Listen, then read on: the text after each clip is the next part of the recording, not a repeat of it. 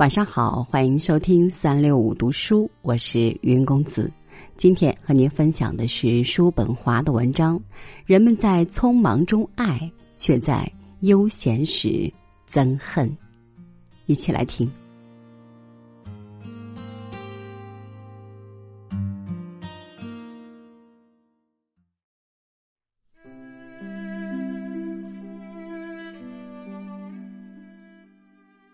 人类每一种完美，都与一种本身是将形成的缺点连在一起。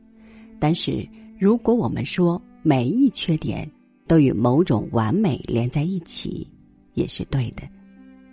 因此，我们时常发现，如果我们对某人发生误解，那是因为当我们开始认识他时，把他的缺点与这些缺点连在一起的完美混在一起。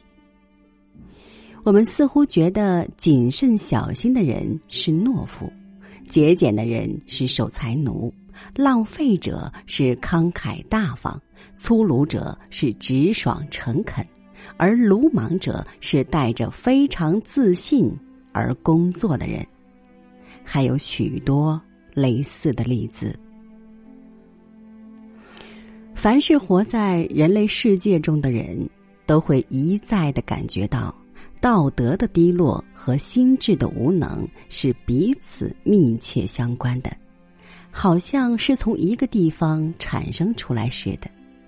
不过，我已经详细的告诉过大家，情形并非如此。为什么看来如此？那只是由于一个事实，即我们时常发现两者在一起。而环境也需要我们拿两者之一的经常出现来加以解释，因此我们很容易看到两者不得不出现在一起。同时，我们不要否认两者彼此互利。一个没有智慧的人，易于表现出自己的不义、卑鄙和恶毒。可是，一个聪明的人则知道如何掩饰这些性质。相反的，内心的邪恶是如何的常常使人看不到真理，看不到自己智慧所把握的真理。然而，任何人都不应说大话。正如每个人，甚至最伟大的天才，在某一知识范围内都有其非常确定的限度，因而与本质上邪恶而愚笨的人类大众本源相同。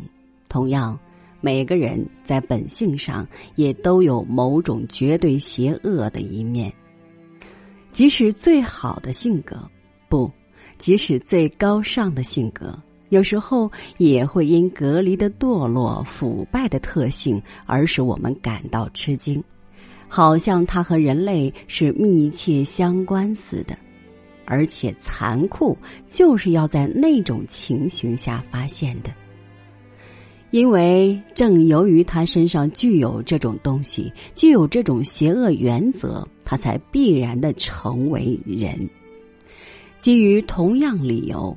一般事件也是我对他的明白反应所表现出来的情形，但是尽管如此，一个人与另一个人之间的差别还是很大的。许多人在看到别人和自己的实际情形一样时，会觉得可怕。为道德上某种邪恶心理，不但要使他所喜爱者看透一切遮盖物。而且要揭去伪装、欺骗、虚伪、借口、虚假和诈欺的面目，这面目是遍布在一切事物之上的。要显示出这世界的真正坦诚是多么的少，而在一切道德的外衣后面，在最内在的深处，是如何的常常隐藏着不义邪恶。正因为这个理由，才使许多好人与禽兽为伍。因为如果没有狗类可以让人类毫无不信的看着他们忠诚的脸面，一个人怎能摆脱人类无穷的假装虚伪和恶毒呢？因为我们文明世界除了一大伪装以外，还有什么东西呢？在文明世界里，你可以遇到武士、僧侣、士兵、学问家、律师、传教士、哲学家以及其他各种各样人物，但是他们并非真正像他们所伪装的那样，他们只是我们的假面具。通常在这些假面具之后，都是些赚钱的人。我想，有人戴上法律的面具，只便于自己可以给另一个人一顿痛殴；另一个人则以同样意向选择爱国者的假面具和大众福利的假面具；第三个人则选择宗教或教义为假面具。人们往往戴上哲学，甚或慈善事业及其他种种名义的假面具，来追求各种目的。女人选择范围比较小，通常他们是利用道德、谦恭和家庭生活的假面具。因此，有很多一般性的假面具，未带任何特殊。我们到处可以看到这种面具，在这种面具中，人们所喜欢的是正直的行为、诚实、礼貌、真挚的同情心和微笑的友谊。我已经说过，通常所有这些面具只是某些工商业或投机买卖的伪装。在这方面，只有商人才形成坦诚阶级。他们是唯一把自己本来面目表露出来的人，所以他们来来去去根本没有任何面具，因而社会地位也低。一个人在一生中应该及早知道自己所处的世界原来是一个伪装的世界，这一点是非常重要的。因为如果不这样的话，就不会了解和忍受许多事情，甚至对这些事情完全感到迷惑。这就是邪恶所喜欢的东西，在同样职业的那些人手中，甚至最珍贵和最伟大的东西也受到忽视。对真理和伟大能力的憎恨，学者们对自己领域内的无知，真正货物几乎经常受到轻视，只成为特殊需要。所以，即使年轻人，也应该及早告诉他，使他知道，在这个伪装的世界里，苹果是蜡制的，鲜花是丝制的，鱼是纸板制的，一切东西。是的，一切东西都是玩具和没有价值之物。他可能看到两个从事交易的人，一个拿假货来卖，而另一个用伪钞来付价款。在我们本性中的无限自私以外，每个人心胸中多少都有一些憎恨、愤怒、嫉妒、怨恨和恶毒积在一起。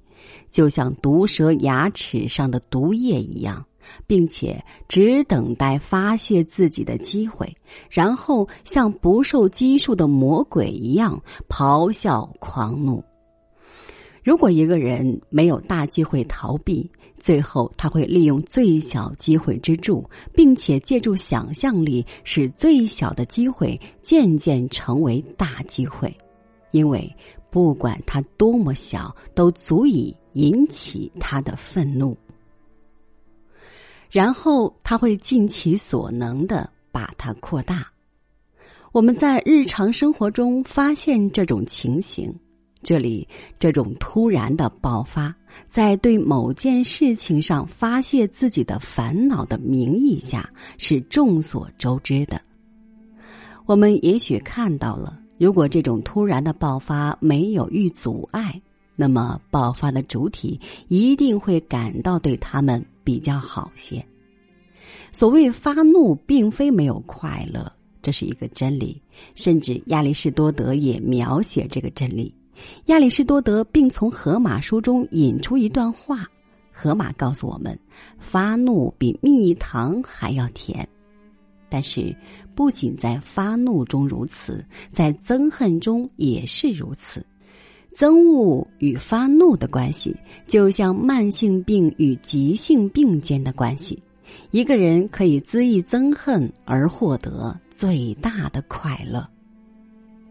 既然憎恨是最久的快乐，人们在匆忙中爱，却在悠闲时憎恨。人们不满意这种说法，因为他们觉得这击中了他们的要害。但高宾诺的说法是很对的，因为人是唯一使别人遭受痛苦而不带其他目的的动物。人使别人痛苦没有旁的目的，只是为了使别人痛苦。其他动物除了满足自己饥饿或在汗斗中以外，绝不会如此的。如果有人说老虎杀死的比吃掉的多，那么我们可以说，老虎杀死它的牺牲者只是为了吃它。如果它不能吃它，没有一个动物只为折磨而折磨另一种动物，但人却如此。正是这种情形构成人类性格中的残忍特质，这种残忍特质比纯粹兽性更坏。我曾经在广泛意义下说到过这个问题，但是甚至在微小事物上，这种情形也是很明显。每个读者都有机会看到这种情形。例如，如果两条小狗在一起玩耍。看到这种情形是多么令人愉快，多么可爱！如果有个三四岁的小孩加入他们，小孩一定会用鞭子或棍子打他们。因此，即便在那种小小年纪，就表现出自己是喜欢嘲弄别人，喜欢使用诡计，这是相当普遍的现象。这种现象也可以归宿于同一来源。例如，如果一个人表示讨厌别人的打扰或其他小小的不便，不会有人因这种表示就不带来骚扰或不便的。一个人应该小心谨慎，不要对任何微小的不幸灾祸表示憎恶。相反的，在另一方面，他也应小心，不要对任何琐事表示喜乐。因为如果他这样做，人们的行为就像狱卒一样。当狱卒发现囚犯辛辛苦苦驯服一只蜘蛛，而以看着它来取乐时，立刻把它踏在脚底下。这就是为什么所有动物都害怕看到人类，甚至害怕看到人类足迹的理由。并不是他们的本能欺骗他们，因为只有人类才打猎，打猎对他没有什么用，不过也没有什么害。因此，事实上，在每个人的内心都藏有一头野兽，只等待机会去咆哮、狂怒，想把痛苦加在别人身上，或者说。如果别人对他有所妨碍的话，还要杀害别人。一切战争和战斗欲望都是由此而来。如果要减轻这种趋势，并在某种程度以内对它加以控制的话，便要充分的运用智慧。如果高兴的话，可以称此为人性的根本邪恶。不过。我认为，人生不断痛苦的煎熬，想在别人身上产生痛苦，以减轻自己痛苦的，就是生活意志。但是在这种方式之下，一个人便渐渐在自己身上显出真正的残忍和恶毒。我们也可以说，根据康德的看法。物质只通过扩展和收缩两种对立势力而存在，同样，人类社会也只通过憎恨、愤怒和恐惧等对立势力而存在。